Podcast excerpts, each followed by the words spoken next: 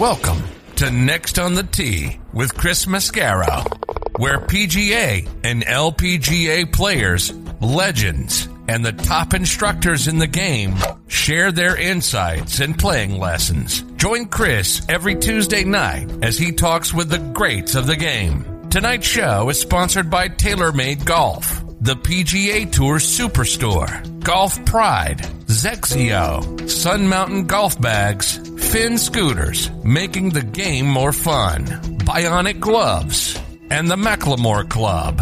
Experience life above the clouds. Now, here's your host, Chris Mascaro.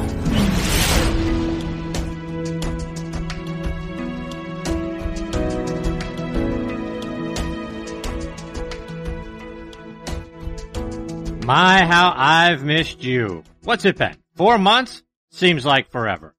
I'm really happy to be back in the saddle with you again tonight.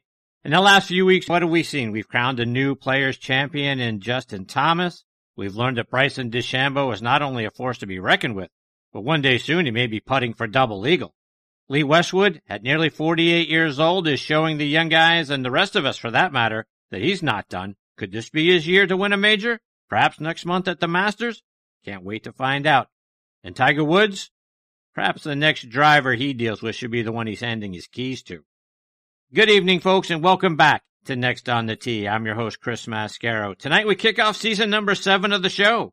This season we're going to have more of golf's all-time greats, the top instructors in the game, and all of those folks here to share their stories and insights with you and to help you have more fun out on the golf course.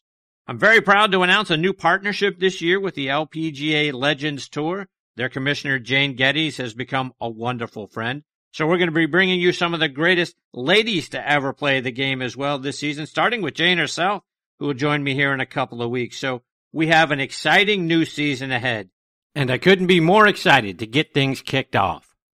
Tonight we're going to have a lot of fun. Back with me is top instructor Tom Patri. TP has graciously agreed to continue joining me every other week again this season. So we'll get more of TP's tips and insights. Tonight we're going to talk about shaking the rust off of our golf swings after a long winter's nap. We're going to reflect back on the Players Championship. We'll look ahead to the Masters. Plus we'll hear which state needs to be on the lookout because TP's got a new summer home. Really looking forward to having Tom back on the show. He'll join me in just a few minutes. Following him, I'm going to get a visit from PGA Tour legend Hal Sutton. Hal's become a wonderful friend over the last year. Now, there isn't a guy better suited to talk about the Players Championship than a guy who won it twice in different stages of his career. Hal first won the Players Championship back in 1983, then did it again 17 years later in 2000 by a stroke over Tiger Woods. Folks, ever wonder what it would be like to stand on that 17th tee with a one stroke lead in the golf tournament? And oh, by the way, over Tiger Woods. Well, Hal did just that. And we're going to hear what that was like. He'll join me about 25 minutes from now. Then we're going to round out tonight's show with a return visit from a guy who's been with me almost from the very first episode of this show, and that's former PGA Tour pro Bob Friend. Bob first joined me on episode three back in April of 2014, and tonight's going to be his 15th appearance. That's the kind of guy and the kind of friend that Bob is.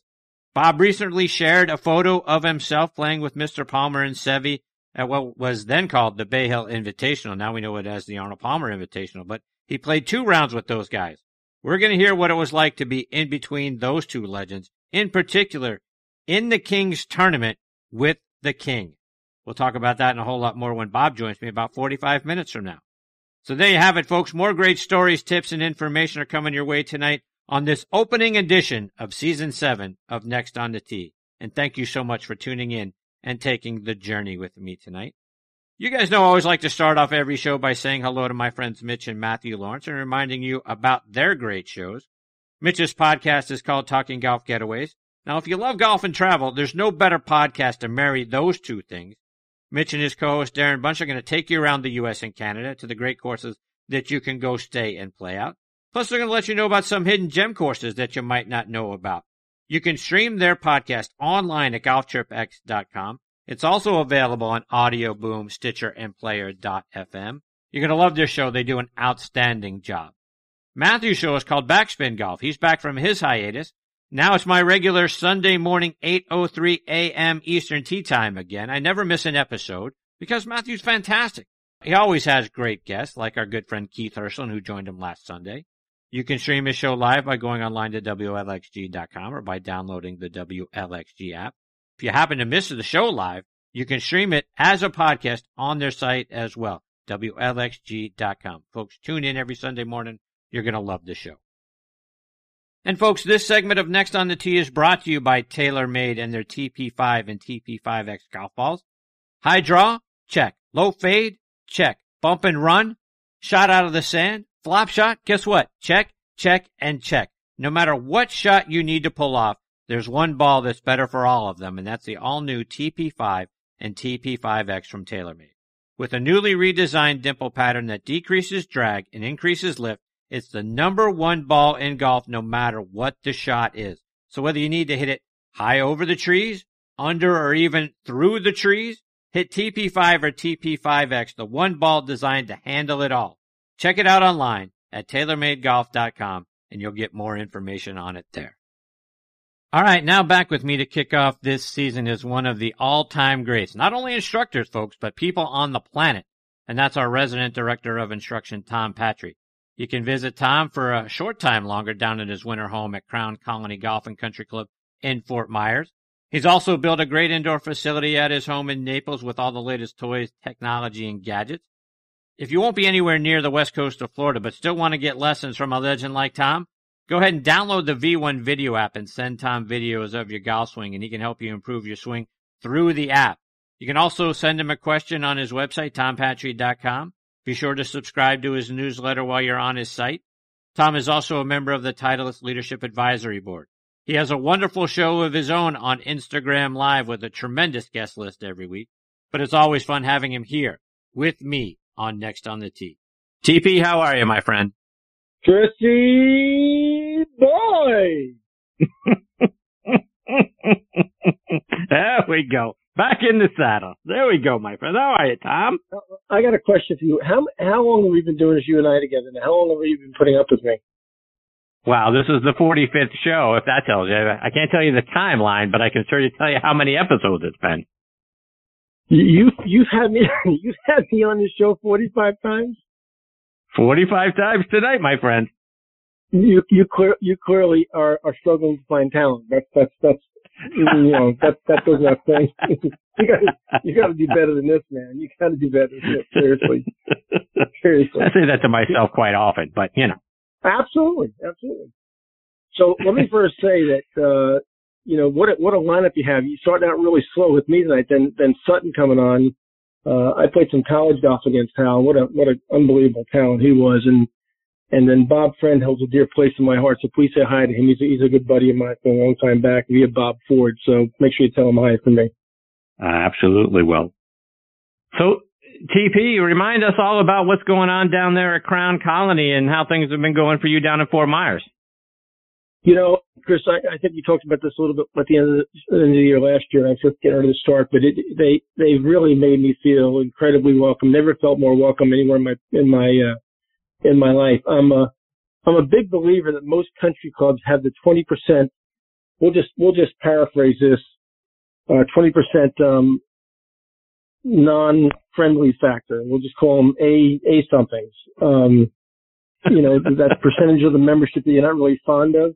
I have not met one person on the property, that I've been there since October 15th, that I don't like. Not one person. Um, wow. Just a wonderful group of people. Yeah, golf course is in tremendous condition. Paul Bacon, our superintendent, does an incredible job. Uh, everybody in the front of the house and the back of the house just been so nice to me. Um, it, has been a great start. I actually had a nine hole playing lesson tonight with a fella and, and kind of in the middle of it. It was just beautiful out there, and the golf course was in great shape. And I was like, man, how good is this? Let me just pinch myself. But it's uh, Kent, the GM, does a great job. I, I real, I'm really happy there. I mean, I think I found a home. Um, and this will probably be, uh, you know, for all intents and purposes, if I don't screw this thing up, this would be my swan song in Florida. Probably this will be the, the you know, the back nine.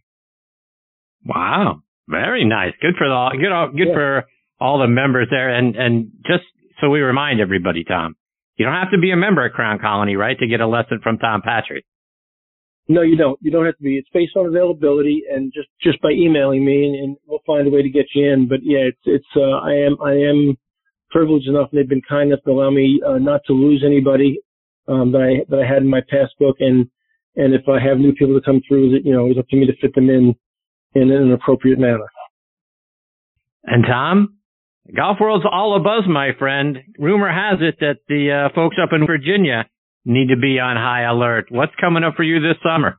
I am. Uh, I'm really happy to announce that I've been asked to join the teaching staff at the Farmington Country Club in Charlottesville, Virginia, which is, as people might be familiar with, the home of the University of Virginia. Uh, Farmington Country Club, Chris, is a uh, is an old and storied place, a really really cool place. Um, 1929 Fred Findlay Golf Course, which is fantastic. They have a 10 hole Coore Crenshaw practice course uh, a huge two acre short game area, five practice putting greens, a five bay indoor outdoor teaching building, um, 40 guest rooms on property, uh, a huge membership that is really golf crazy. And, uh, I'll start there May 10th as my new summer home. Uh, and I, I couldn't be more excited and, uh, more blessed to be asked to, to join that staff. So I'm really excited about it.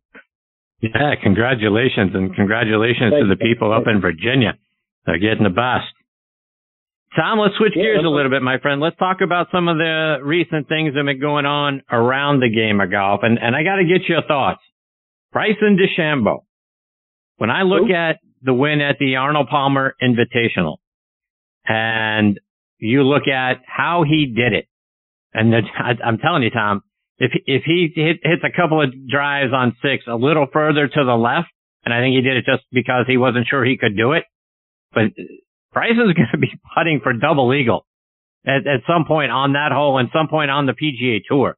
I just, you know, no one, I don't think it, Mr. Palmer ever imagined, you know, looking at, uh, from the sixth hole from the tee that it would ever be possible to drive it over the water to get to that green on the par five.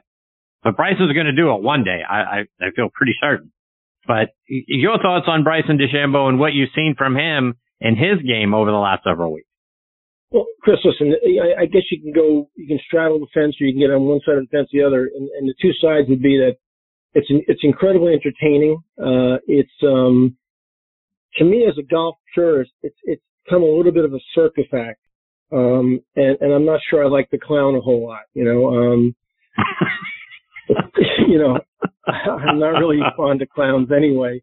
Um, and and you're right, Mr. Palm would never imagine that somebody you know whipping it on that green. And I I think the only reason I would argue your double eagle putt is that's a really unusual circumstance in the design of that hole that that's a possibility. Uh, most par fives wouldn't lend you to taking a direct route. Um, it'd have to be a very very unique situation. So I'm gonna I'm gonna take the over on the possibility. You can take the under on the possibility of him putting for double eagle somewhere and I'll take all your money you want on that bet.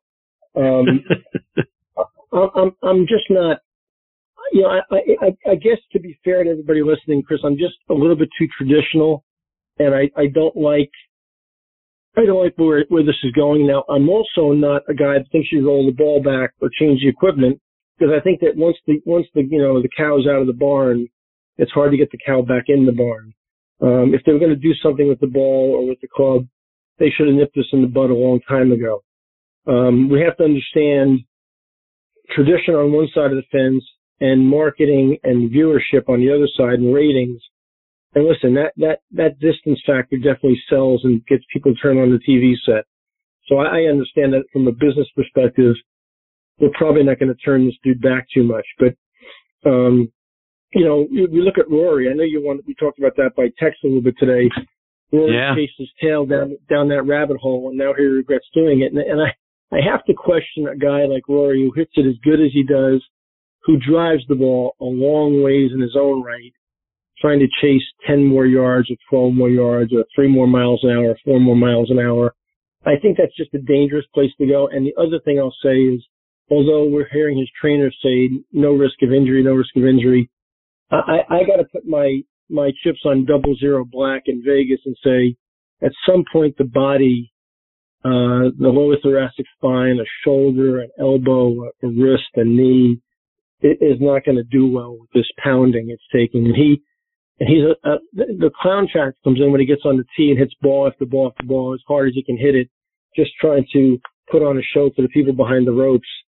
Um, at some point, I think we're going to see him on a maybe on a stretcher coming off the range. And I hope, listen, I don't wish that on anybody, not anybody, but I think you're walking a very, very, very dangerous line there um, with your body when you when you put your body under that much under that much stress that often.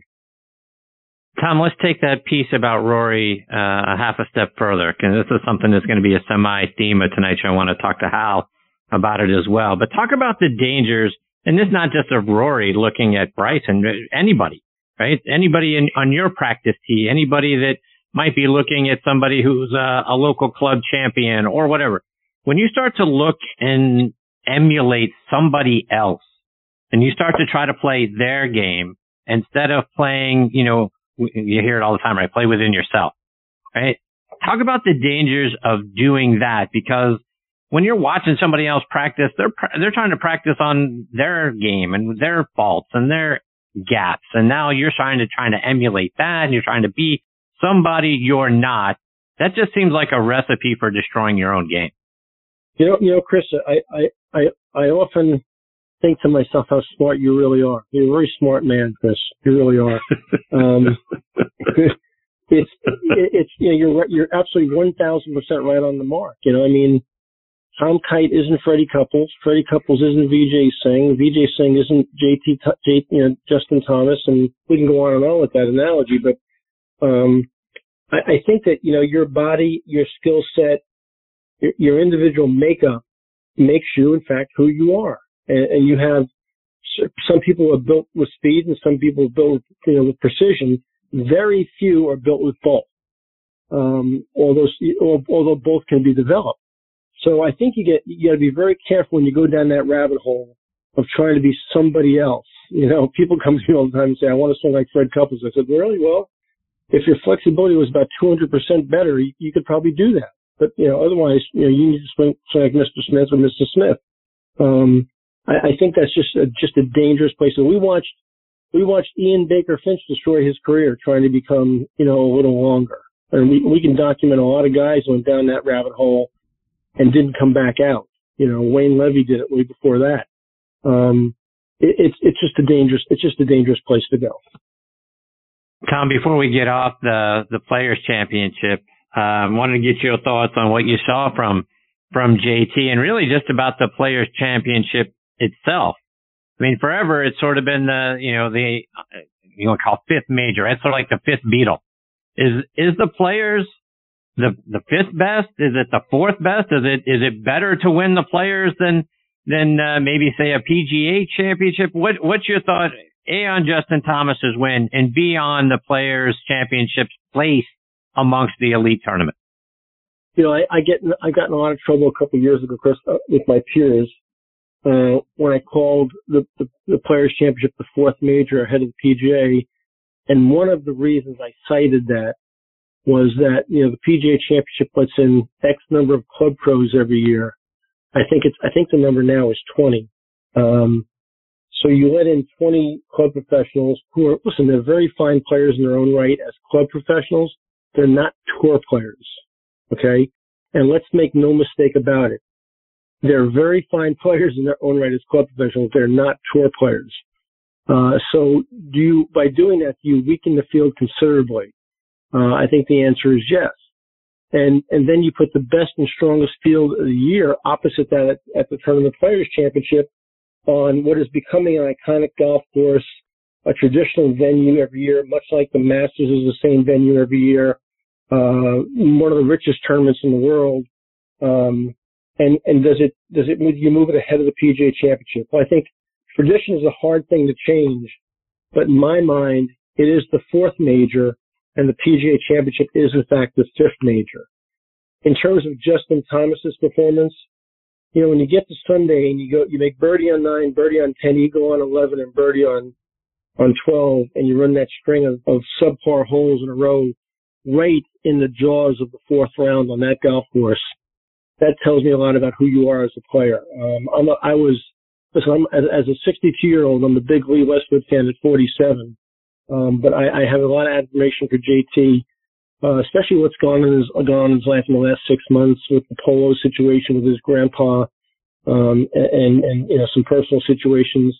To be able to get on that golf course on that kind of pressure on on Sunday and hit the shots he hit coming down the stretch, I, I, hats off to him, and that was a, that was a great win. That was a great win. And I couldn't agree with that more.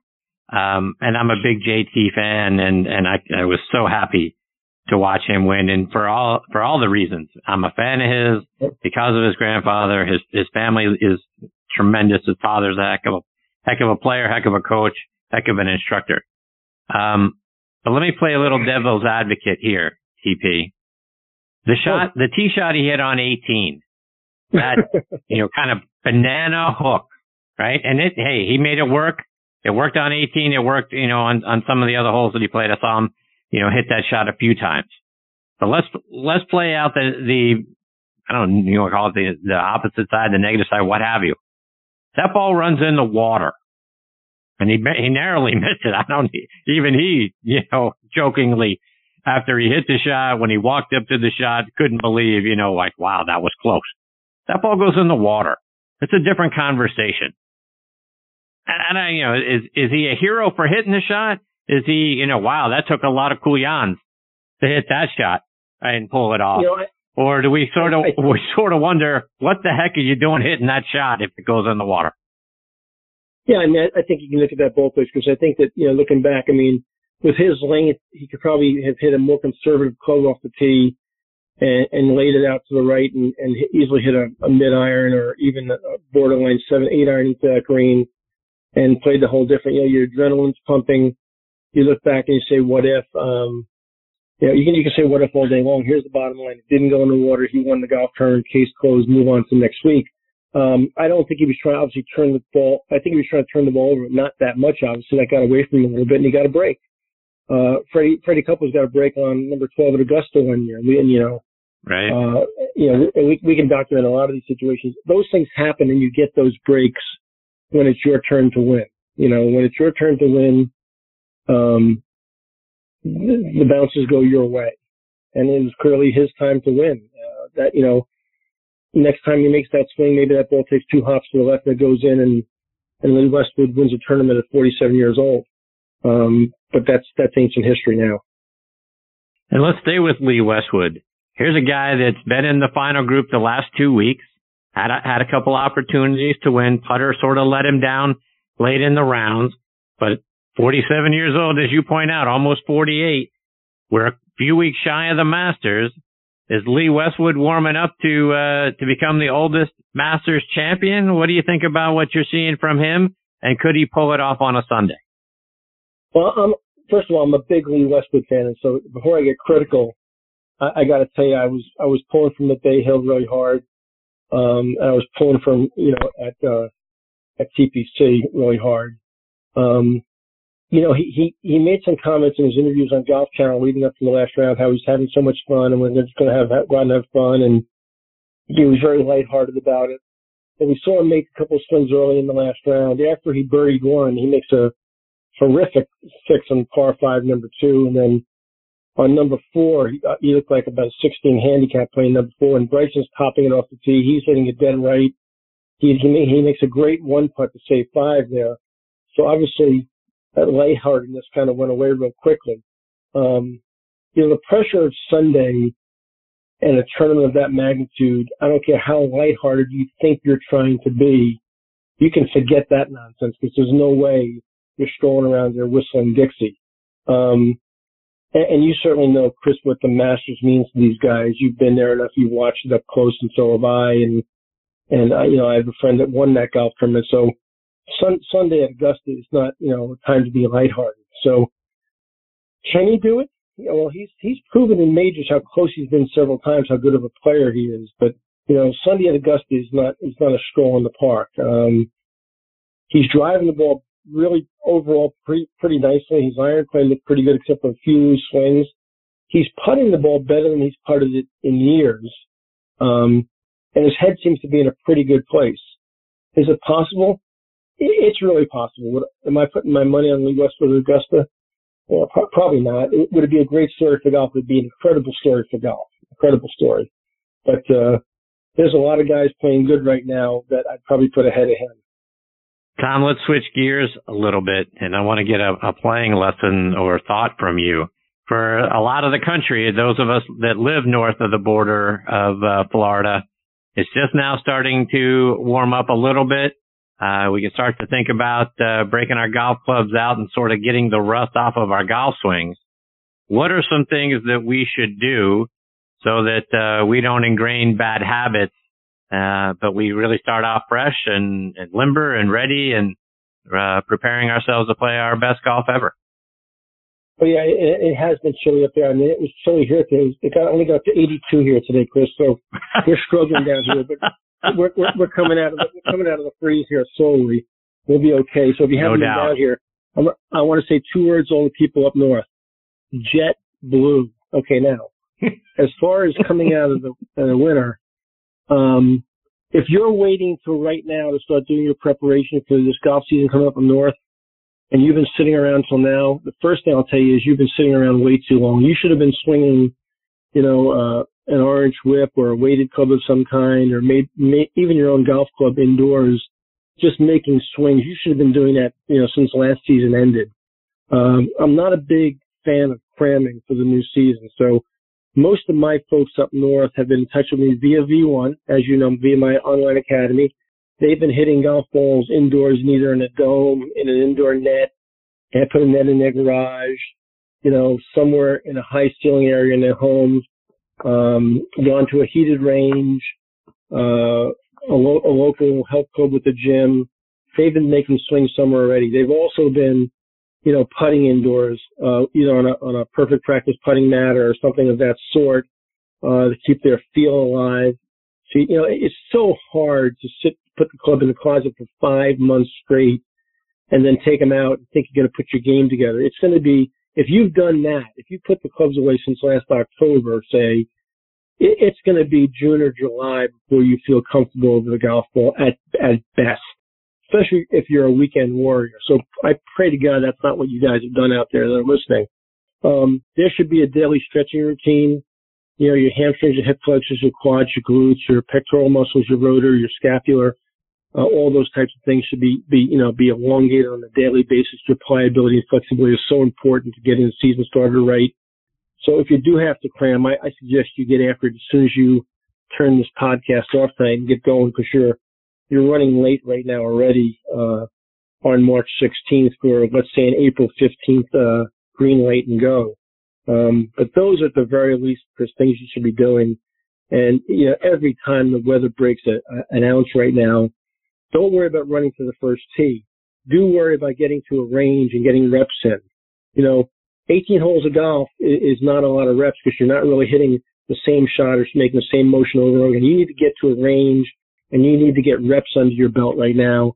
You need to get the putter in your hand and get your feel moving and get your pliability and flexibility online and moving.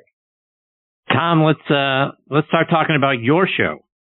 I know um, you recently had Charlie Mechem on the show, and I was blessed to have Charlie a couple of times last season as part of the show. Um, a better storyteller you will not find. Talk about no. uh, your conversation with Charlie and your relationship for that well, matter. Actually, so the relationship started in 1993. The winter of 1993, Chris, I taught at uh, Loxahatchee in Jupiter, Florida, Jack Nicklaus Golf Course, a really fine golf course actually. Uh, one of Jack's better early clubs because some of them were not so great. That one is actually really good. And Charlie was a member there, and he and his wife befriended me. The nicest people on the planet, possibly. Uh, we've stayed in touch through his years as commissioner of the LPGA Tour. He was commissioner while I had uh, uh, five girls out there I was coaching at the time, and uh, we got to be friendly during his tour, his, tour, his years as commissioner of the, of the LPGA Tour. Uh, we've stayed in touch off and on ever since. Uh, he obviously later in his career, uh, after his um, tour, his uh, LPGA stint ended, he was, I don't know if many people know this, he became Arnold Palmer's business advisor, um, and uh, was kind of responsible for me meeting Arnold and spending some time around him. Uh, and actually, it wasn't my show that he was on. He, I was on his podcast, as a matter of fact. That's what that was, Chris. And uh, he invited me on. Um, just a just a gentleman. Uh, you know, law degree from Yale Law School, partner in a huge law firm in the Midwest. Um, very bright, articulate man. Has had were really big time corporate gigs in his career um, that he passed through in his journey. Uh, just a very insightful guy, a very pleasant man, uh, really low ego factor. Uh, he's definitely a giver, not a taker. Um, and, and, just, you know, a, quiet part of my golf journey that, that I've, I've, been blessed with to know him. Um, a wonderful human being. And you know that, Chris, because you, you, you've talked to him before. Right. Yeah, I couldn't agree more. Charlie's fantastic. Tom, before I let you go, remind our listeners how they can stay up to date with all the great things you're doing, your website, how to follow you on social media, and um, and your Instagram live show. So, Chris, I've taken a little hiatus from my Instagram live show because I've got all these obligations like Next on the Tee and and Farmington Country Club and and Crown Colony and uh, and I've actually tried to resurrect my golf game a little bit recently. I'm actually just about to start playing a little bit. I'm going to try to qualify in a, a week or two for the Florida Senior Open, and then I've actually put my entry in. Uh, and no laughing, please. I put my entry in to qualify for the U.S. Senior Open in uh, at the Homestead on June 7th uh, in West. Wow.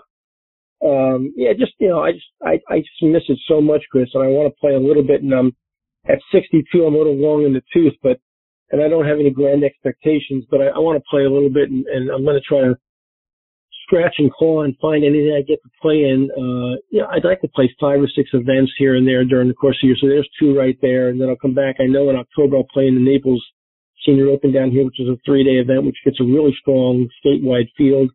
I got to find two or three more in between somewhere, but, uh, I'm trying to spend some more time. So the Instagram live show was put on the, sh- on the shelf for a little while. I've had four or five guys that want to, want to do some things, but, uh, I'm going to probably take that in the future from once a week to maybe once or twice a month. Uh, I'm doing one right now on the 28th of this month. So anybody that's listening, please tune in. It's kind of a little special show I'm doing with some surprises coming. Um, but you know, all the regular social media stuff. My website is tompatri.com, Twitter, LinkedIn, Instagram, Facebook, uh, all those regular places. And, and, of course, the website is just like I said, tompatri.com. I'm looking forward to this Farmington Country Club gig starting May 10th. Um, I'm going to hit the ground running up there from what I understand. I, think uh, it's going to be a really uh, busy summer there.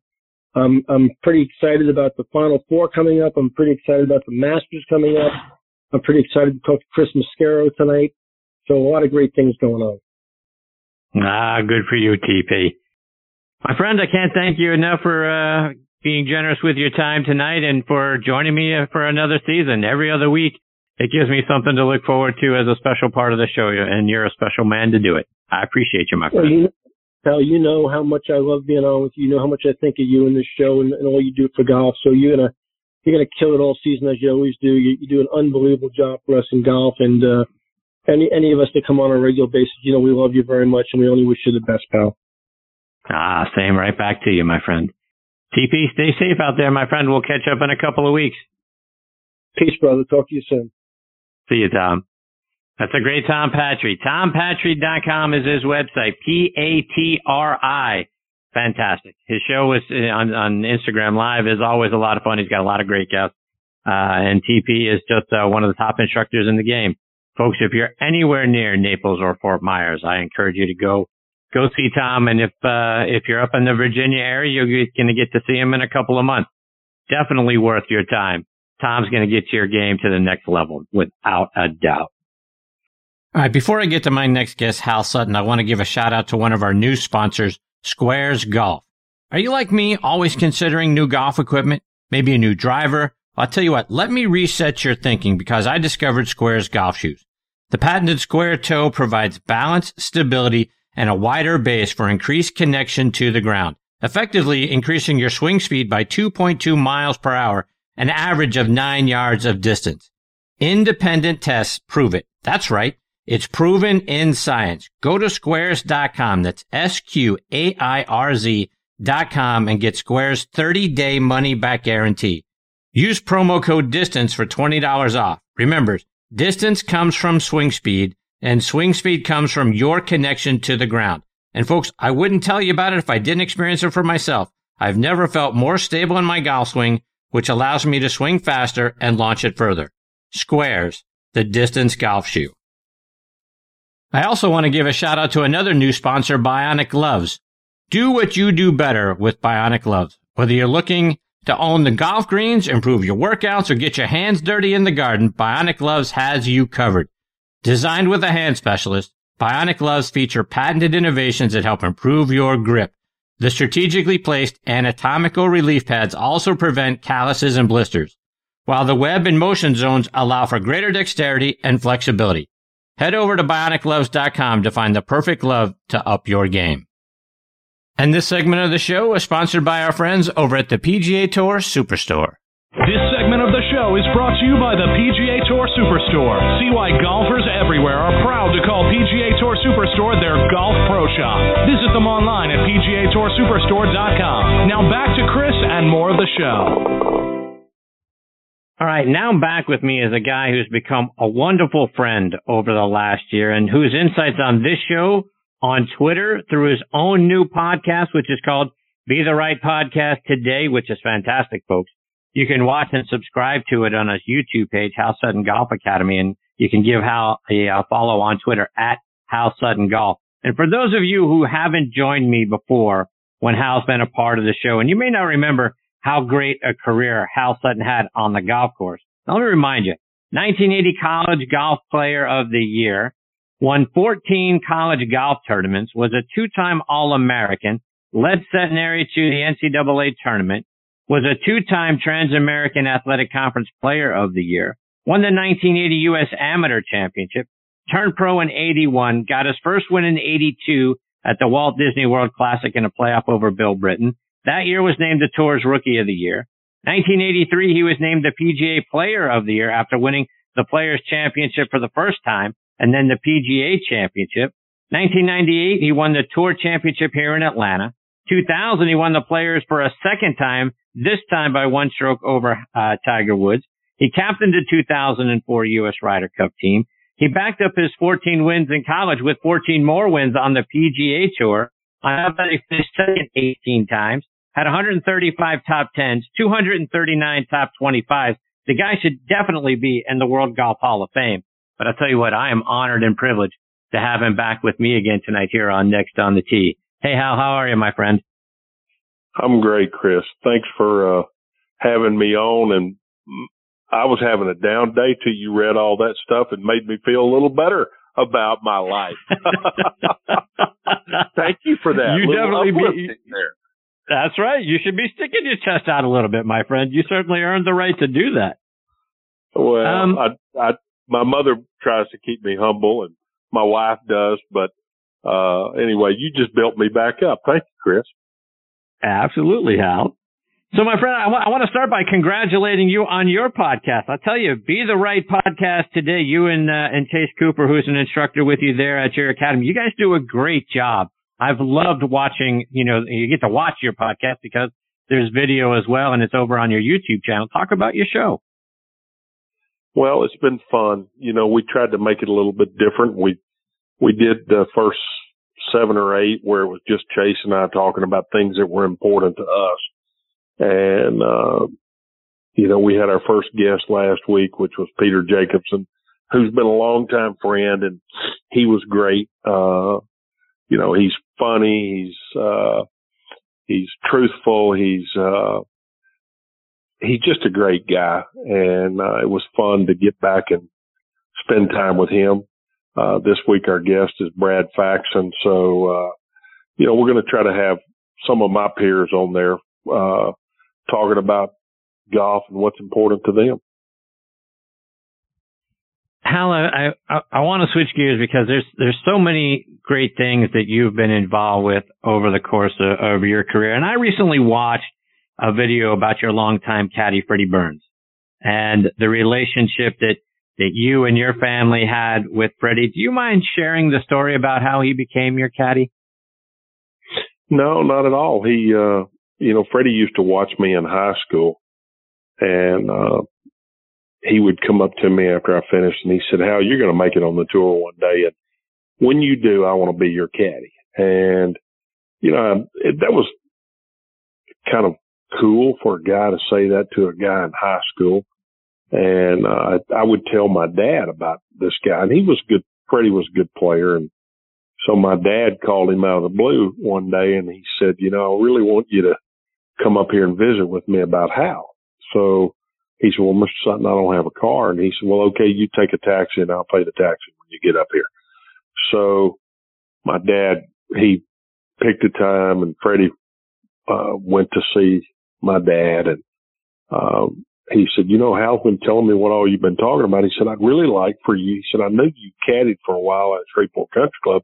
He said, I'd like for you to work for Hal for a, a while. He said, I'll pay you for doing this and uh, let's just see where this goes. He said, you know, Hal could use some help. And uh, so anyway, long story short, uh, he said, well, Mr. Sutton, that'd be great. But he said, I don't have a car. He said, well, go look out the window out there. He said, I, I got a car for you. And uh, so anyway, he, my dad gets in this car and he works for me through college, basically just watching me hit balls and shagging balls and caddying for me while I was playing and, you know, talking to me about, you know, risk reward and things like that. And, uh, so when I finished college and got ready to turn pro, you know, there Freddie was with me. We were already familiar with each other and knew what to expect out of each other and, and we went on the rest of the way. And, uh, you know, it was, uh, he's been a friend, you know, forever and uh, he just lost his wife recently, which was really very sad. But uh, Freddie's still caddying out on the Champions Tour. You know, when I quit, he said, "Well, he said this is my life. This is all I know." And I said, "Well, Freddie, keep going." I said, "I know somebody out there will hire you to. You you've got a lot of wins under your belt, you know." And so Tom Pernice hired him, and he's still going and. Uh, 69 years old, still carrying a bag. Hal, talk about his belief in you and how important that was for you. Well, Freddie, you know, Freddie believed in me. There's no doubt about that. You know, he he thought I was uh, a great driver of the ball. He thought I was a really good iron player. He pushed me to win. You know, he didn't push me. You know, every time I got close to winning, he was pushing me to win. He wasn't pushing me to let's make a check. And you know, you, this last weekend was a great example of that. You know, people don't remember who finishes second in the golf tournament. They, they remember who wins. And I don't know if everybody noticed or not, but everybody except Harman hit away from the pin on, uh, number 17. You know, I was really shocked. I mean, Lee Westwood doesn't need the money or anything else. He needs a win, but he hit the middle of the green. He should have gone right for that flag, regardless of if he hit it in the water or anywhere else. He needed the win. And when he aimed it at the center of the green, he's, that's good enough. A uh, second's good enough. And, you know, if I had a son, anybody out there listening, you know, you got to play to win. And that's the only thing people really remember. And if the tour has a downside to what they've done is they promoted making money instead of winning championships.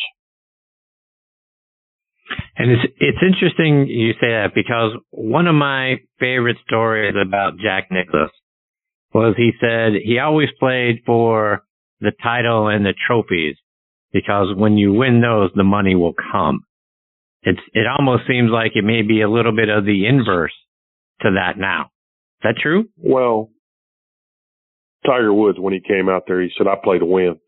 and it offended a lot of people. You know, he was young, he hadn't learned yet. People thought, well, you don't respect the game enough. These people are really good. And Tiger, you know, admittedly said, you know, they are, but I am too, and I play to win, and I'm gonna win. And he spent his whole life doing that. And, you know, you gotta respect people like that. That was hard to listen to to begin with, but you know, 50% of the people loved that and 50% of the people didn't like that and didn't show didn't think he was showing the proper respect for the people that had come in front of him. But I, I tell you, we all admire winners. And, um, you know, 17 this last week is a great test of what do you want out of the game. And I, that's why I think that's one of the great holes in golf coming down the stretch. Do you have enough guts to aim it at the flag? And anyway, Yep, I understand. Um, and it's interesting that you make uh, make both of those points, Hal, because one thing that Mr. Nicklaus always said, and another, and I've had the privilege of, of spending some time with Mr. Player, is the, the ability to win a major. We've heard Mr. Nicklaus say this a lot. Like the, only, there's only a few guys that think they're capable of winning a major, and you can when you know they actually may be the easiest ones to win because there's only a handful of guys you have to beat. Is that what you observed throughout your career too? Well, majors are hard to win because of the significance of the event itself and all the importance from the media side and from everybody's side. You know, I mean, to be honest with you, the Masters should be one of the easier tournaments to win because of the field size. And, uh, but yet it's super hard to win. And, you know, I never had a good record at uh, Augusta at all. Played in a lot of them, but never ever felt comfortable at Augusta. And I think there's been a lot of other people that felt that way. Trevino never felt comfortable at Augusta. One of the greatest players that ever hit a golf ball right there.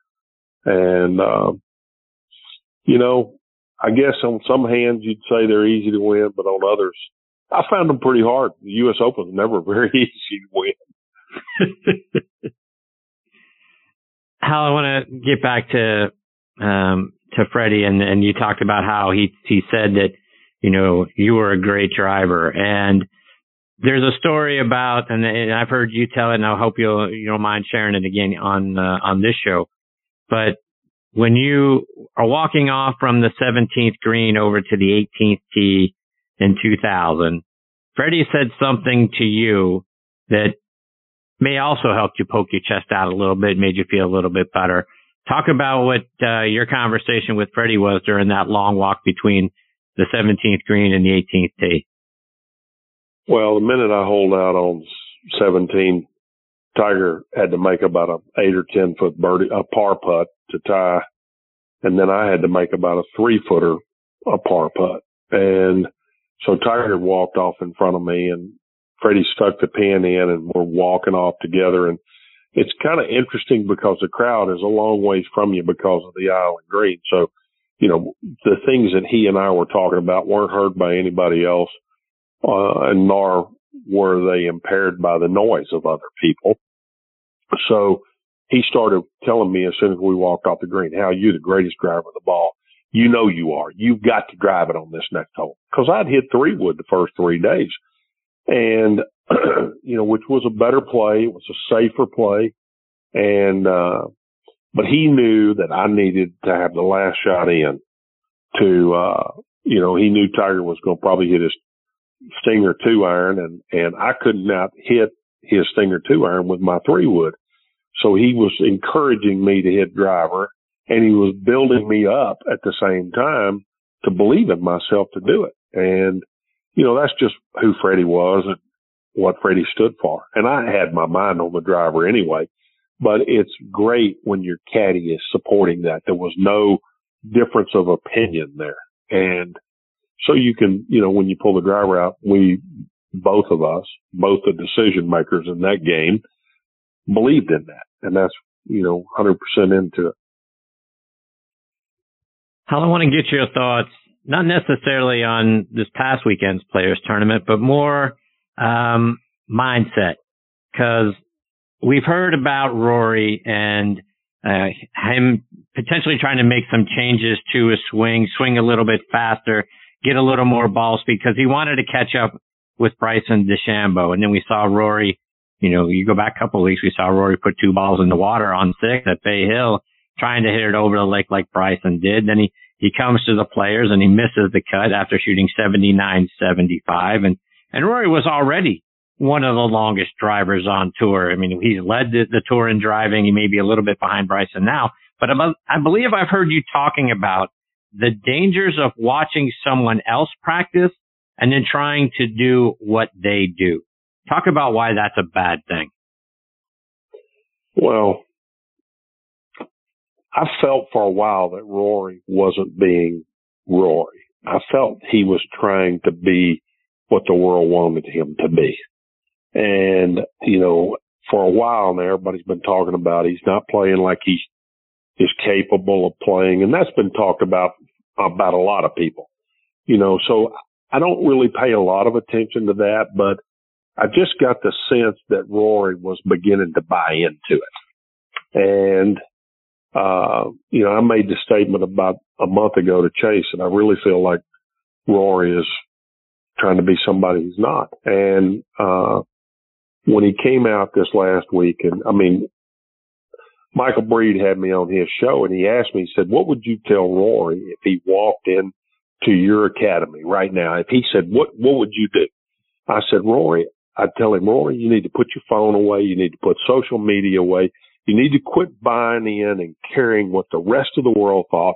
You need to accept the brand that you are, who you are, be the best of who you can be and string one good shot on top of another good shot on top of another good shot. And before too long, your confidence level will be so high. And of course, Michael Breed said to me, he said, wow, you know, when you played, there wasn't social media and all this sort of stuff. And do you realize how hard that is? And I said, well, I didn't say it was easy, but this is one of the best players in the world. And so then he asked me about Bryson DeChambeau right behind that. And I said, you know, it's interesting, Michael, that you do that, that you asked me about Bryson DeChambeau because he's doing exactly what I just told you Rory needed to be doing. he's told the golf fathers, I don't care what you think. I'm going to do this my way entirely, regardless of what you think. And guess who the world's watching right now? Bryson's the mm-hmm. number one show in the game. So, you know, if, if Rory's listening, if he cares at all what anybody else thinks, I think he should become who he is, become his own brand, who he is. Don't follow anybody's lead. You set the mark on what people follow. And I couldn't agree with that more. Now, now let's, let's take that a half a step further, Hal, because I don't think it's just Rory McIlroy, right? I mean, that's anybody. I would I would assume if you had a junior golfer coming in and you're out on the practice tee or coming into your academy and, and that person becomes enamored with the person next to them and trying to emulate what they're doing, then you're just sort of losing sight of yourself. You're becoming someone else and you're becoming someone that you're not. Isn't that a danger just for all of us? everybody out there. Today, my tweet was, do you know your brand? Are you figuring out what your brand needs improving on and how you need to change it? Or if there, what are the changes that are needed? You know, everybody needs to know who they are, who their fingerprint is, who their thumbprint is and become that, remain that, improve upon that, but not try to change it entirely. Hal, one more before I let you go. And, and, uh, on your show, I heard uh, you and Chase talking about positioning on the, on the practice range, even for guys at your level on the PGA tour.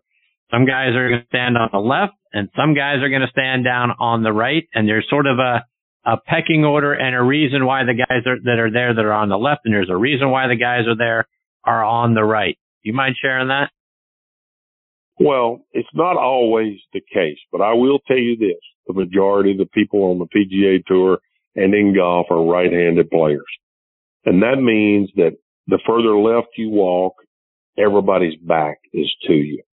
And when you don't believe in yourself, those people walk to the left. And when you believe in what you're doing, those people walk to the right because you want people to see what you're capable of. And you know, there was a time in my life when I'd walk as far to the left as I could because I was ashamed of how I was hitting the ball. And, you know, it's all part of what we've been talking about, Chris. It's all part of, you know, taking care of your business instead of everybody else's business. And, um, you know, I wouldn't call it a pecking order, so to speak. It's just who you believe you're, you are at the time. Hal, one more before I let you go, and I want to dip one more time back into the to the 2000 players because I think most of us, when we look at and we're watching it on TV, one of the scariest shots for everybody is being on that tee on 17. Now, let's ramp that up about a thousand percent, and you've got a one-stroke lead in the tournament in the final round, and you're playing against Tiger Woods. What's it like trying to draw that club back on that hole in that situation? I faced that hole twice in my life when I was had a chance to win. 1983 was a completely different set of circumstances. It was about five or six of us tied for the lead, and I hit the ball at the flag, hit it six inches, and separated myself from the people because why? I wanted to win. I didn't want to finish second. So then, fast forward to 2000, I was in a different set of circumstances. I had a one shot lead and Tiger was the trailer trying to catch me. And when he teed off, he hit it right at the flag. He was trying to win. And he actually didn't hit it very good and it barely cleared the water. It was actually just barely over the piling and into the deep rough. And of course, I didn't have anything to prove. I had a one shot lead. So I hit it in the center of the green with about a 25 foot putt for par. And as you could see this last week, that's not an easy two putt. I, I, I hit as good a putt as I could hit and it still went about three feet by. And, you know, which those are knee knockers when you're trying to sustain the lead. But anyway, uh, you know, when you get to that point, you're trying to win a golf tournament. And I'm not sure that that shot was any different than any other time because it was just as far as I was concerned, it was me and Freddie and Tiger and Stevie, his caddy. Well, that's all that was out there. It was just us duking it out with each other. So, you know, I, I never tried to look at the size or the enormity of what I was trying to do. I tried to stay in the moment the best I could. And, uh, fortunately I was able to there. Hal, before I let you go, remind our listeners about your wonderful academy down there in Houston. Uh, again, about your podcast and how they can stay up to date with all the great things you're doing. Well, it's Hal Sutton uh, Golf, uh, all the way around and uh, Be the Right Club Today podcast. Um, and you can get that on, you know, Apple, Spotify, YouTube. Uh, you know, we're just, Chase and I are just doing what we know how to do, which is love the game and love the people that we're trying to help. And, uh, you know, if you get in the Houston area and you want to come by and see us, uh, we're very near Champions Golf Club and, uh, uh, love to help anybody that comes around. Hal, I can't thank you enough for coming back and be a part of the show. Um, you're a treasure, my friend, and uh, it has been a huge blessing getting to know you over the last year and and watch as you've grown that academy and and uh, obviously now doing the, a wonderful job on the podcast. And and I can't thank you enough for what you've meant to me in this show. You're uh, you're a true well, treasure, my friend. Well, thanks, Chris. And you know, uh, for all those that don't know, Chris is so good to everybody that comes on his show, and he's so kind and so grateful and humble. And uh, I'm always a, a yes at the other end of the phone when you when you call and ask, Chris. Well, I appreciate that very much, Hal. Thank you again for tonight and uh, and everything you do, and I look forward to catching up with you again, hopefully real soon. Okay. Take care, Chris. Stay safe. See you, Hal. That's a great Hal Sutton. Play to win. I love how he how he put that. You know, I mean, we've heard that forever, but to hear it in the stories and in you know what you need to do in order if you you don't want to be second, here's what you need to, you need to do to be first. And uh, Hal certainly did that a bunch throughout his career. And uh, a, a more first class individual, folks, you will not find than Hal Sutton. All right, before I get to my next guest, Bob Friend, I want to give a shout out to our friends over at Golf Pride. Folks, did you know that Golf Pride lets you your favorite team while also using the number one grip in golf? Your team, your grip, MCC Hybrid Grips, the number one grip series worldwide, features an exclusive brushed cotton cord in the upper hand for all weather performance with a premium rubber in the lower hand for added feel. The new MCC Team Series is available in a variety of new color combinations that is going to let you rep your favorite team when you're out there on the golf course. And the grips are available in standard and mid-size. Go online to check it out for yourself and see how you can rep your team while you're out there playing the game. Go on to golfpride.com. All right. Now, folks, back, and I'm honored to say this, and making his 15th appearance with me is one of my all-time favorite guests, and that's Bob Friend Jr. You know, folks, you hear people say he or she is an all timer. But you know what? Bob Friend is an all timer on this show. He first joined me all the way back in April of 2014 on episode number three of the show. Now, why is that important?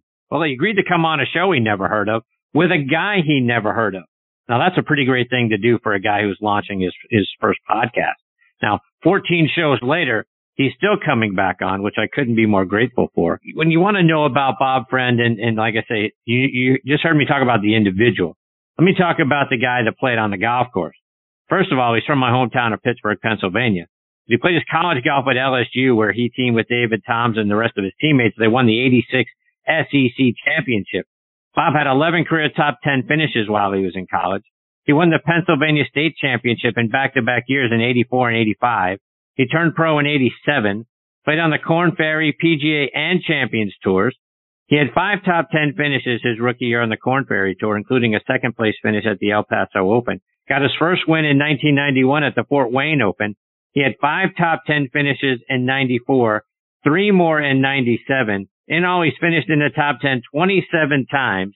And for baseball fans out there, you're going to remember his father, Bob Friend Sr., pitched in the major leagues from 1951 to 1966, mostly with the Pittsburgh Pirates and was a key member of their 1960 World Championship team that beat the New York Yankees.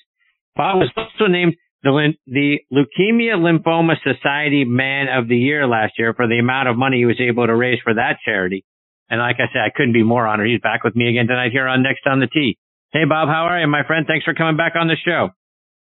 Well, Chris, I'm always delighted to be with you, and uh, I'm just a little bit bummed out that, uh, my goodness, you got me following Hal Sutton. I mean, that uh, that hurts my feelings. it should. Jeez, You're a heck of a player in your own right. That? You don't you don't back up to how anybody. follow that? Be the right club today. How do I follow that? well, you certainly had a lot of great moments out on the tour, and we're going to talk about some of them here in a minute. But Bob, I want to start um, with your memories of playing at the Players Championship. You played in that golf tournament back in '99, and I tell you what, if it wasn't for a tough third round, you might have won the darn thing. Your final round 70 well, was the sec- uh, second best final round, and you know take that take that third round out, Bob. You're only two shots well, behind David Duval. So that's true, but if, if ifs and buts were candy and nuts, every day would be Christmas. You know, it was, uh, it was, you know, that was a 99. And, uh, you know, the fact is that I was, I was really, really struggling with my ball striking most of the year. Um, I had made some changes towards the end of, two, of 1998 and, you know, I just, I really just wasn't hitting the ball well. Played my Tuesday practice on with Paul Azinger. He and I both worked with John Redman um, a longtime teacher of Paul and myself and a number of other guys out there on tour. And I just quite, I couldn't quite get it figured out. And so I ended up, uh, at the players, I shot 74, uh, the first round, uh, which was two over par. And then on the, uh, the second round, I actually made a hole in one on the eighth hole there. I think they had one before wow. there this week. Um, made a hole in one there with from 220 with a four I ended up shooting 69 and got myself way up there. Actually, I was paired with Lee Westwood on Saturday. And then, uh, you know, the winds came, you know, and, and what will happen at TPC Stadium is that, uh, the golf course has a tendency to expose you. Uh, it is a wonderful test of golf. For those of your listeners that haven't played it, I strongly urge them to go down there and play it or go up there and play it depending on where they live. Um, it is a tremendous test of golf, but the wind blew about 25 miles an hour on Saturday. And the truth be told, I shot 87. Uh, there are about 12, 12, 15 guys that did not break 80. Uh, and I, you know, somebody had to be the high man of the day. And I was, I don't know if I want to say I was proud to take that mantle, but I was the high man of the day. And, um, you know, I just, after I shot, obviously it was disappointing and discouraging, but I just had not hit the ball very well. And uh, I went out on Sunday and uh, I made a determination uh, that I was not going to finish last in the golf tournament. I went off on Sunday. I was uh, I was last. I was I was in I was in last place going into Sunday, and I went off in a one. The PGA Tour uh, allows you to either play by yourself with a walking score, or you can play with a marker. And most guys, such as myself, you want to play with. You're just going to play by yourself and you know, have a walking score go around with you and, uh, ended up shooting 70, which was two under par. And it was the, uh, it was the second low round of the day. Only Fred Couples beat me that day. and I did not finish uh, in last place. I think I finished like 52nd or something like that. But it was, you know, it was one of those things where, um, you know, it was embarrassing, but you know, at the end of the day too, I, I've never no carded in a tournament in my entire life. And, uh, you know, as, as embarrassed as I was, I actually still, there were a couple guys down there from the Pittsburgh papers, Gerry Dulac and Mike Dudurich, who were from the Pittsburgh Post Gazette and the Pittsburgh Tribune Review at the time. When I came out of the scoring tent, uh, you know, they just kind of looked at me and they were staring at their shoes. I just walked right up to them and said, what do you guys want to know? And so, you know, you have to take the good with the bad. Um, but it was a, it was a, it was a pleasure to be out there. It was a pleasure to play. Just wish I would have played a little bit better, uh, on Saturday, but it was, uh, you know, I, if, uh, if I had a, you know, my career, if I go and take a look at it, I was very blessed. I should have won on the PGA Tour. I lost in the sudden death playoff, the Bell Canadian Open to Billy Andrade in, in 98. Um, but you know, I just, if you go back and take a look at it, I'm 57 years old now, just to think about some of the friendships that I've made through the years and all the, all the tremendous players, uh, that I played with, uh, in my career. I mean, literally you sit there and you, you look at some of the names that I've played with, including Hal Sutton. I actually played with Hal in a practice round in the 1984 U.S. Open on Monday at uh, Winged Foot. When I was 20 years old, I qualified for U.S. Open. I actually played my Monday practice round with Hal. And, uh, you know, I've known Hal for years. Uh, obviously went to LSU and David Toms and I were good friends. And, um, you know, Hal is just, uh, you know, he's not only is he a legend in the game of golf, he's a legend in Louisiana and he's just one of the best gentlemen you'll ever meet. I want to get your thoughts as a guy that, uh, that played in the golf tournament. Could, could you have ever imagined a time when a guy would stand on the sixth tee and blast it across the lake, talking about the Arnold Palmer Invitational, talking about Bay Hill, talk about Bryson DeChambeau and his tee shot on six. He pulls that ball a little bit further left, maybe it's a little bit higher. He, he may be putting for double eagle. No, what are your it, thoughts it, about what you saw? Well, I mean, obviously, number one, I mean, this is the guy is you know, he is transforming, he's transformed himself. And what I, what I see, and I listen to the interview with Hal, and Hal is exactly right. What's, what's going to happen to some very, very good, accomplished players is that a lot of guys are going to start chasing the maximum distance, uh, you know, to, to try to get to where Bryson DeChambeau is. And the fact is they just, they can't all do it. Um, I'll give you a great example. You know, Ian Baker Finch, because of, because both of our names, because both of our names, uh, you know, begin with the letter F, our lockers are very close to each other. And so Ian and myself actually became very, very close friends, uh, you know, through the years just because we were always with each other and, you know, there's a similar locker. And so finally, um, you know, one year actually in 98, I was out putting, uh, at Westchester and Ian was headed up to the broadcast booth and, uh, you know, he stopped by and he watched me get some putting. I had missed a cut that week and he just, he came in and, um, you know, he just said, Hey, let me, you know, look what you're doing with the putting. We started talking. I just said, look, I got to ask you something. What, what happened to you? Now, if, if your, if your listeners are familiar, I mean, Ian Baker Finch won the 1991 Open Championship and he was one of the rising stars in the world of golf.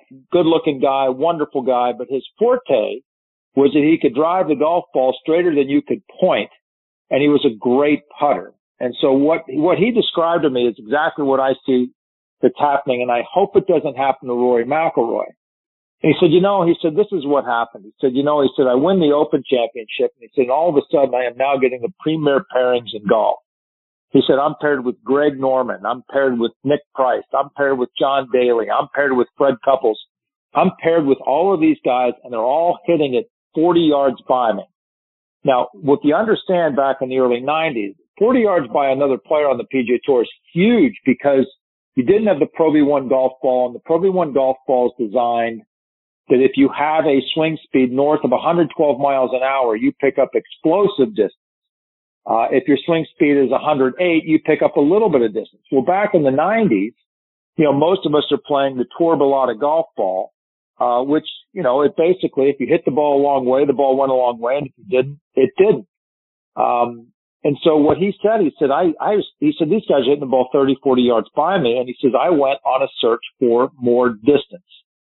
And he said, what happened was, he said, I lost I lost my golf swing. He said, I, I lost my, Hal made a great comment. I lost my identity.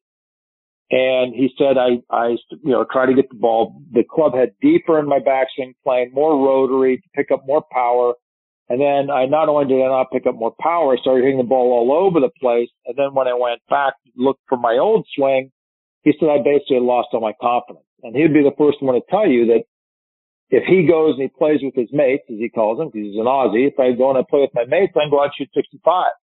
He said, as soon as I hear these words, now on the tee, Ian Baker Finch, he says, I, I, he said, I can't drive it in the ocean at high tide. He said, I lost all my confidence and then fear crept in.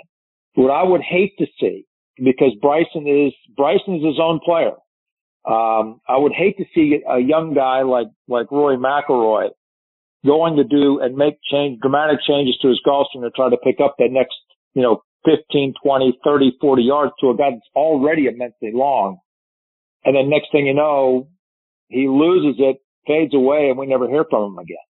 Um, I think that what Bryson's doing, I think that he is, he has transformed his body and, uh, you know, he's a very, obviously a very bright guy. And look, he's just, this is, this is the nature of the game right now. Um, you know, you still have to be able to putt the ball. You still have to pitch and chip the ball. But the fact is, is that you, you get out there and if you can drive it 375 yards, why would you not try to do that on every single hole? And that's, that's kind of where we are. The good news is it's exciting. The fans love it. It's great for television but I don't necessarily know if it's in the long run if it's great for the game. I think that uh, I think that the ball needs to. I think the need USGA needs to uh, take a serious look at increasing the spin rate of the golf ball to try to reel in and reel back the distance a little bit.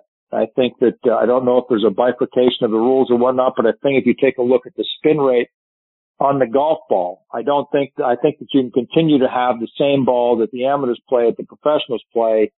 And it's not going to make that much of a difference to the amateurs, but the guys with the higher swing speeds, the, the harder you hit a golf ball with a higher spin rate, the, the higher the ball goes, the more the ball will curve. And so for the amateurs, I don't think that solution would really affect them too much, but I think that uh, you know, when you, when you see these guys driving the ball 345, 375 yards long, it kind of makes some of these golf courses obsolete. Tom, did you ever get caught up in the in the thought of trying to you know chase distance? Was that ever something that you know you had to deal with? And and if not, I mean, how did you block that out and just you know be Bob Friend? Well, I did. I actually did. You know, when I uh, I, I played uh, five years on the PGA Tour in '92 and '93, then '98, '99, and 2000. And I lost my card in 2000 and uh, I was um, fully exempt on the Corn Ferry Tour for 2001. And Brett Quigley, who you know uh, he, he won in Morocco last year on PGA Tour Champions in 2020, is my close friend. We did a lot. We played a lot of practice rounds together. He, we were running mates, and uh, Brett was conditionally exempt on the PGA Tour in 2001, and we played together in a tournament in Arkansas and a, a big golf course called Diamante. And so I was there and I'd started working with Jim Suttie at the time. And I was really worrying, I was really working on being able to shape the ball from left to right, being, being better at moving the ball from left to right. It really wasn't so much distance as it was trying to, as it was trying to, you know, work on my shape because I was not a good fader of the golf ball. So I, I always hit everything a little bit from right to left. And so I felt that in order to get better, I needed to be able to work the ball both ways. And so, uh, Brett and I played a practice run together in Arkansas. Now the thing is, my swing speed at my, at my peak or my prime was about 108 miles an hour. I mean, obviously there's a lot of people that would kill for that, but PGA, PGA's tour standards, it is, you know, that's, that's average or maybe a little bit below average. And so I go out there and I'm playing with Brett. And this is when the Pro V1 ball had just come out. And Brett always hit the ball about 10 yards past me. And we get out there and he's hitting the ball 30, 40 yards past me. And I am just, I'm standing on him. I mean, I can, I'm killing it and I'm hitting it solidly and he's still, he is still hitting the ball 30, 40 yards by me. And so basically what it was, it's basically, as I said, if you have a swing speed if you have a swing speed that is north of 112 miles an hour, uh, you're going to get explosive distance. Well, mine was 108. Brett's was around 115. And so hence he picked up the explosive distance. So I actually, for that year, I, I, you know, worked on trying to hit the ball longer. Then finally I just like, you know what, this is not me. You know, my, my forte is I'm a great wedge player. I'm a great putter and I drive the ball straighter than you can point. And I kind of lost that a little bit. Um, and then I, I ended up getting it back later, uh, in 2003, but that really, you know, by that time I had kind of lost the so-called fire. I just didn't, I didn't feel like I wanted to go out there and hit balls on the rock pile for six, eight hours a day. I had three kids and wasn't playing well. And so at that time I decided at the age of 40 that I was, you know, going to do other things, which is what I did. Um, but I can tell you, I, I, I'm very concerned about what I read with Rory and what I saw with his interviews regarding what he did this past week at the players, just because I would hate to see such a talent as that who, who hit the ball so long, um, that, you know, he goes and he's he's looking for this explosive, super long distance and, you know, we ended up, we ended up, we, we lose something that is really special because I think he's a really special player. And, uh, I would hate to see that, I would hate to see that happen, but it's very easy. It's very easy to, uh, to get caught up in the distance because that's all anybody's talking about. But I think what Hal said is very, very, uh, it, it's very, very on the mark. Um, you have to be who you are. And I think that uh, a lot of these players going after this explosive distance, trying to be Bryson DeChambeau, I just don't think it's going to work out well for them. Bob, I want to uh, switch gears a little bit to uh, another memory for you. And you recently posted uh, a picture of you playing with Mr. Palmer and Seven and Seve at what was the Bay Hill Invitational at the time. We know it's the Arnold Palmer Invitational now. And when I look back at that tournament, you played better than both of them. I bet no one in the gallery noticed because everyone was focused on getting a glimpse of those two legends. But what was it like for you playing in between those two guys? Well, I mean, it was, I had played, I had known Arnold, uh, since I was a young kid. My dad, obviously related, you know, related to my father's baseball career. So he and Arnold, obviously professional athletes at the pinnacle of their sport, basically about the same time. Um, so I had known Arnold since I was a kid and I had played my 1994 practice round at Oakmont with him on Monday. Um, so I went out on Tuesday of the Bay Hill Invitational, uh, with actually playing with Paul Azinger again because John Redman was following us around and, you know, working with both of us, working on little pitches and, and working on trajectories. And we get done playing. And so, uh, you know, we go, Paul and I, we go into the players dining area there at Bay Hill and then uh, it's about twelve thirty, one o'clock, and the, the rules officials go and they put a stack of you know tee uh, tee sheets down on each of the tables, and we pick one up and looking, and Zinger looks says, "Oh my gosh, friendly, you've got the, you've got the king and Seve this week," and I'm like, "Oh my god, you got to be kidding me!" Now I can tell you, you know, I was I wasn't even I wasn't even an afterthought when you compare those two guys. But I know that Mr. Palmer liked me. We're both, you know, Pittsburgh guys, Latrobe guys, Western Pennsylvania guys. And uh, I knew that that was him, you know, saying, "Hey, I want to play with Bobby Friend, and wouldn't it be fun if we had Seve in there too?" So I I know that he had a hand in. It. Um, it was awesome. I mean, again, that's that's one of the things that you talk about a career that, now, like I said, I would have liked to have won on the PGA Tour. That's one of the things that, to believe me, it honestly, it still bothers me. Um, you know, it still bothers really? me. Really? I felt that I should. Oh yeah, absolutely, absolutely, still bothers me. Um, I think that you sit there and you, you give your life to it and you work as hard as I did.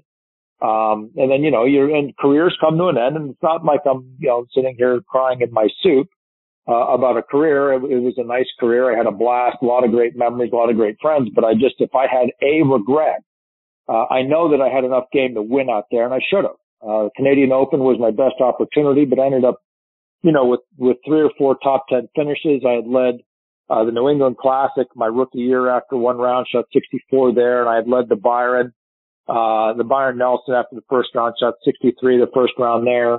Um, you know, and had played well at the Buick Southern Challenge, was tied for the lead back in my rookie year, 1992 at, at, at Callaway Garden. So I had opportunities. I should have won. Um, but you know, you get out there and, you know, you're paired with Arnold Palmer and Seve Ballesteros and it is just, it's absolutely, you know, amazing. I mean, Arnold is just every, everything that you hear about him is exactly what he is. He's a man's man.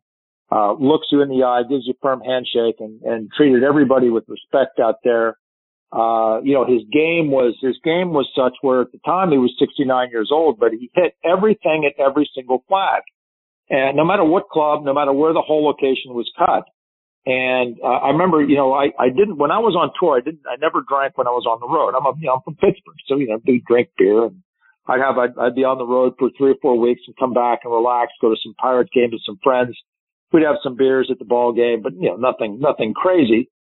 Uh, but when I was on tour, when I was on the road, I never drank. And so we played late on Thursday. I play late in the evening and we get done and, uh, we finish and Arnold in the scoring tent slaps me on the back, looks me in the eye and says, what do you say we go in and get a couple of rolling rocks?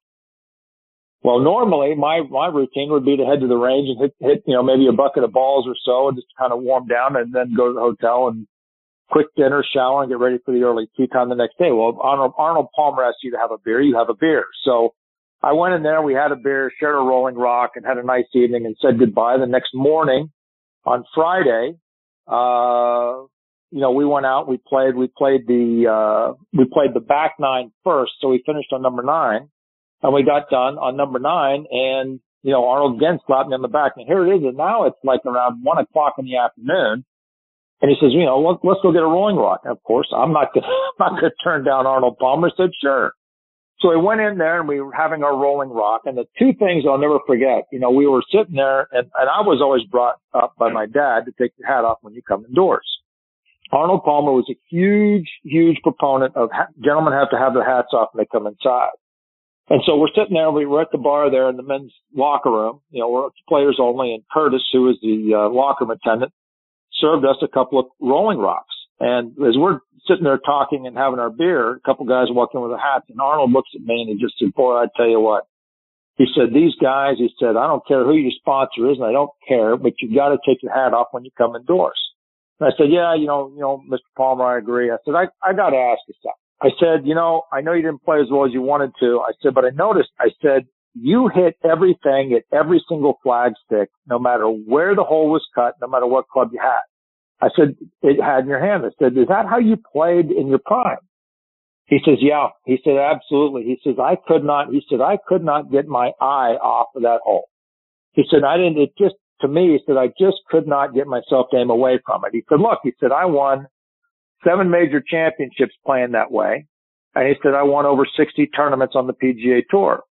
And then he winked at me. He said, you know, had I played like our good friend from Ohio, a little more conservatively, especially in those majors, I probably would have won three or four more of them. He said, but that just wasn't my style. And, uh, you know, I'll take that with me forever. I mean, just to sit there and, and talk to, you know, the greatest name in the history of the game of golf and the greatest style in the game of golf and just, uh, you know, it was a special two days. And then with Seve, Seve was, you know, his game, he was struggling with his game, was really loose with the driver, but he hit some amazing short game shots. I'll never forget the, the shot on the 10th green. Uh, early in the morning, the second round, he had buried it. It was a, it was a, it was a fried egg in the greenside bunker left. The pin was cut four paces on and four paces from the left and Arnold and I were standing right there next to each other watching Seve hit the shot. Now Seve only used one sand wedge. He had a 56 degree sand wedge. He didn't have a 60. He didn't have a 64. He had a pitching wedge and he had a 56 degree sand wedge in his bag. And he gets in there and he hits this shot and the sand explodes. The ball pops out of a buried lie and the ball took one hop and stopped. And Arnold just, just kind of jerked, and looked at me. He said, have you ever seen anything like that? I said, I haven't. How about you? I said, I've never seen that you know, so I got to see, I got to, I was paired with the greatest name in the history of the game of golf. And, uh, you know, one of the, one of the greatest names in the history of the game of golf, certainly in Europe, they would say that he is. And, um, you know, it was, it was just an amazing, an amazing experience, Chris. And speaking of Seve, and correct me if I'm wrong here, but I believe he used a reverse K setup on the tee, which is something I've tried to adopt in my setup in my drives. Did did you see that? Was that the way he was set up on his driver? And do you think oh, that that's you know something we should always do? Absolutely. I think that uh, you're talking in golf golf instruction. I think that the, I, I don't think I know for a fact that the way you swing the golf club is built around grip, posture, ball position, and alignment. Those four things alone are going to dictate how you swing a golf club. And the reverse K posture, let's just say for, you know, you might have, you have some left-handers in your, in your audience listening. The reverse K for a right-handed player is where you take, you address the golf ball and you you bump your hip towards the target. It's not a weight transfer. It's your hip is, your hip is moved about two inches, your, your hip is moved about two inches towards the target. By doing that, your left leg is straight and your right leg and your upper torso make what looks like what's called a reverse K, is what you referred to. So by bumping your hip towards the target by about an inch or two, then you won't, you want to take two aspirin. You don't want to take the whole bottle. By bumping your hip slightly towards the target, what that does is that tilts your spine slightly towards your right leg. And so then what you're able to do from that position, instead of, uh, instead of a weight transfer instead of swaying off the golf ball to try, get behind the golf ball. You, all you literally are doing with that spine tilted slightly back towards your right leg is you just coil and your upper body's automatically turned over your right leg. What a lot of amateurs have a problem with is that when they have neutral hips, your spine is straight up and straight down and it is impossible for you to turn behind the golf ball. So most players who have neutral hips at address will do one of two things. They will either do a, what is a lot of people just in, in layman's terms called a reverse pivot, where they turn on the ball and then when they change direction, their weight automatically goes backwards and they finish on the right leg. Or when they address the golf ball with neutral hips, the first move that they do is that they sway back to the right side to try to load into the right side and turn behind the golf ball, both of which are terrible. So the reverse K, I, I'm a, other than wedges, I'm a huge proponent of the reverse K in every single full shot that you have because it allows you simply to rotate around your spine and you're automatically into your right side. Bob, one more before I let you go. As a weekend hacker, but one of the things I think we do to ourselves, probably because of ego, is when we're going to go out and play, we look at and we say, well, you know what? I, I can play from the blue tees and then we hack it around and we and we shoot what we shoot, which is way more than what we should. Um, instead of trying to make the game more fun by playing a more appropriate tee, whatever it is, white tee, the gold tee, whatever. Do you notice for for amateurs like me that we do ourselves a disservice and we make the game harder than it should be because we can't we can't sort of get over ourselves, but with with which tee we should be hitting from? Absolutely. You should play the, you should play the forward tees. I mean, look, I'm 57 and I'm, I'm very blessed and a longtime member at Oakmont. I, I have not played championship tees at Oakmont in probably 10 years. I have no desire to go back and get my brains beaten in.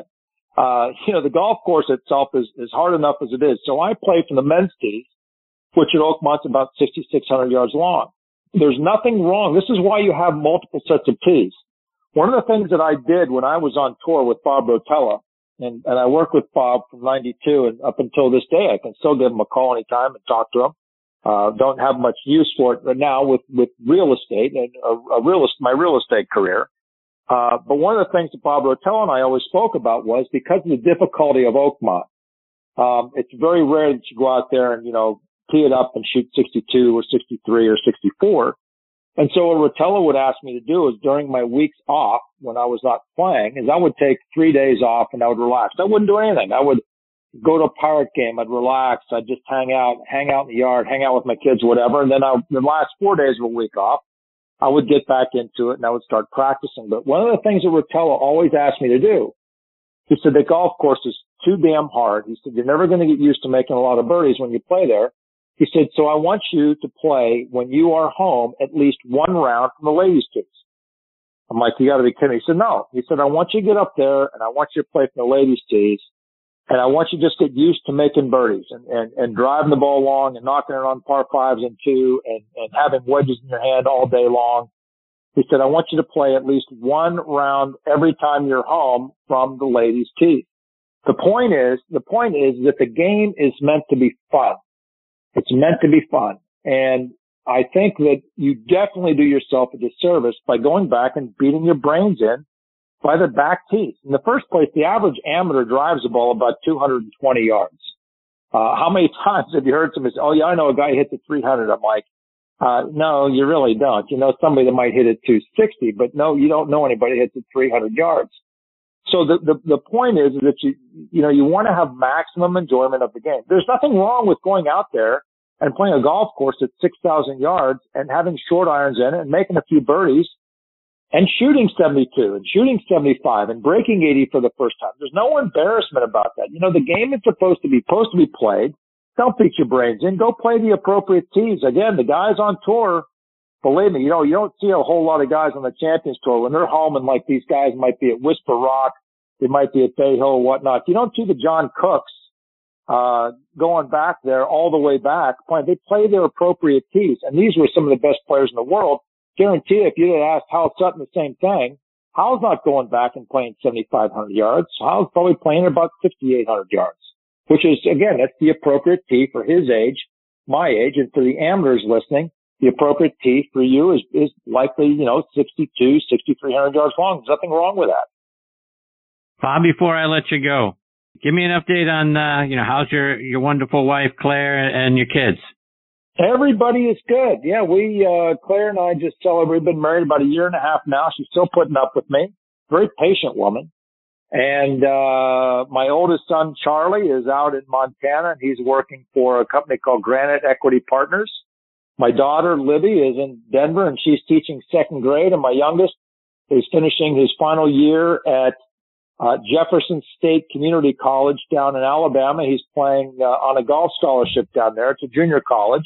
And his coach is actually Mike Bracken, and Mike actually caddied for Freddie Funk on the Champions Tour, and Mike is actually currently caddying for Scott Verplank. So he's a men's golf coach there, uh, like three quarters of the time, and the other quarter of the time he actually caddies out on the Champions Tour. So he's, uh, Andrew's doing well. He's loaded with talent, and he's getting there. So it's one of those things where everybody matures at different levels, different times, and Andrew's going to be a late bloomer, but he's, uh, if I had the talent that he has, uh, has, I probably would have made 50 million on tour. ah, that's fantastic. Good for all of them. Bob, remind our listeners how they can stay up to date with all the great things you're doing now and uh, follow you, whether it's it's online or it's on social media. Well, I actually got off of Twitter. I actually had a, I actually got, I got annoyed with the quote unquote the, uh, the impingement of free speech. I might go back. But right now, I just I got a little aggravated with everybody being censored and everything else. So I thought, you know what, that's not really for me. But uh, I I I don't do much. Well, I tell you what I do. I, if you go on to Facebook, I do a lot of things for real estate. I'm the manager for the Howard Hanna office in Squirrel Hill. Howard Hanna is the third largest real estate company in the United States. And uh, we're in 11 states and we're the third largest. So wherever we go, we control the market. Uh, it's a wonderful company. It's what's called a fully stacked real estate company where we have our own real estate agents just buy and sell properties. Uh, we have our own mortgage company. We have our own insurance company and we have our own title and settlement company. So Howard Hanna Real Estate and, uh, Squirrel Hill office. And if you venture onto Facebook every now and then, you'll, you'll see me doing recruiting videos, talking about real estate and talking about listings and sales. Well, Bob, I can't thank you enough for coming back for a 15th time tonight. Uh, you're an all-timer with me, my friend. I can't thank you enough for being generous with your time and, and uh, sharing more of your stories with us. You're fantastic. Well, Chris, it's always a pleasure talking with you. Thank you very much. Uh, all the men and women in the armed services all around the country, thank you for your service. And Chris, we need to get an Oakmont trip. We need to get out to the big course here, maybe this fall after the U.S. Amateur. I'd love that, my friend. You don't have to ask me twice, so let's put that together. Can't wait. oh, well, let's let's stay let's stay in touch and get that. We've got the U.S. Amateur at Oakmont this year, then the Open coming back in 2025. So let's see if maybe we can do something like in early October at Oakmont. Okay. All right, sounds good to me, my friend. Stay safe up there, Bob. All the best to you and your family. We'll catch up soon. Cheers, Chris. Thank you. See you, Bob. That's a great Bob Friend. Hey, look, play out at Oakmont with Bob Friend. Are you kidding me? You don't have to ask me twice about that one. Holy cow. What a great day that would be. Hopefully we can make that happen. All right, my friends, it is time for me to put a bow on this episode of Next on the Tee. My sincere thanks go out again to Tom Patri, Hal Sutton, and Bob Friend for joining me tonight. Folks, please check out our website, nextonthetee.net, to keep up to date with what our guest schedule looks like. And scheduled to join me next week are going to be Damon Hack from the Golf Channel. Really looking forward to having Damon as part of the show again next week. Nancy Quarcelino, who is one of the most decorated teachers in the LPGA. She'll be making her TNT debut, as will Bob Winskowitz, who is the founder and creator of Sqairz Golf Shoes. And again, folks, I went after Sqairz because I thought their shoes were outstanding.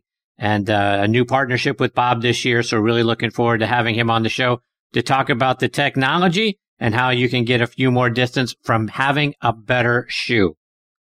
Folks, you can stream this show as a podcast on a number of great podcasting sites. We are all over the net. You can find us on podcast.co Apple Podcast, Google Podcast, Podbean, Spotify, iHeartRadio, Audio Boom, Player.fm, and Radio.com. If you've got a favorite podcasting site that you like to stream shows online or as an app on your phone so you can take us with you everywhere you go, you're probably going to find us on it.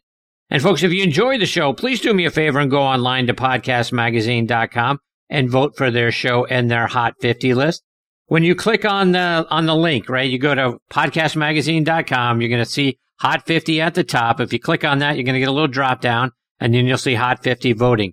Just put in the name of the show Next on the Tee and my name, Chris Mascaro. I'd really appreciate your support.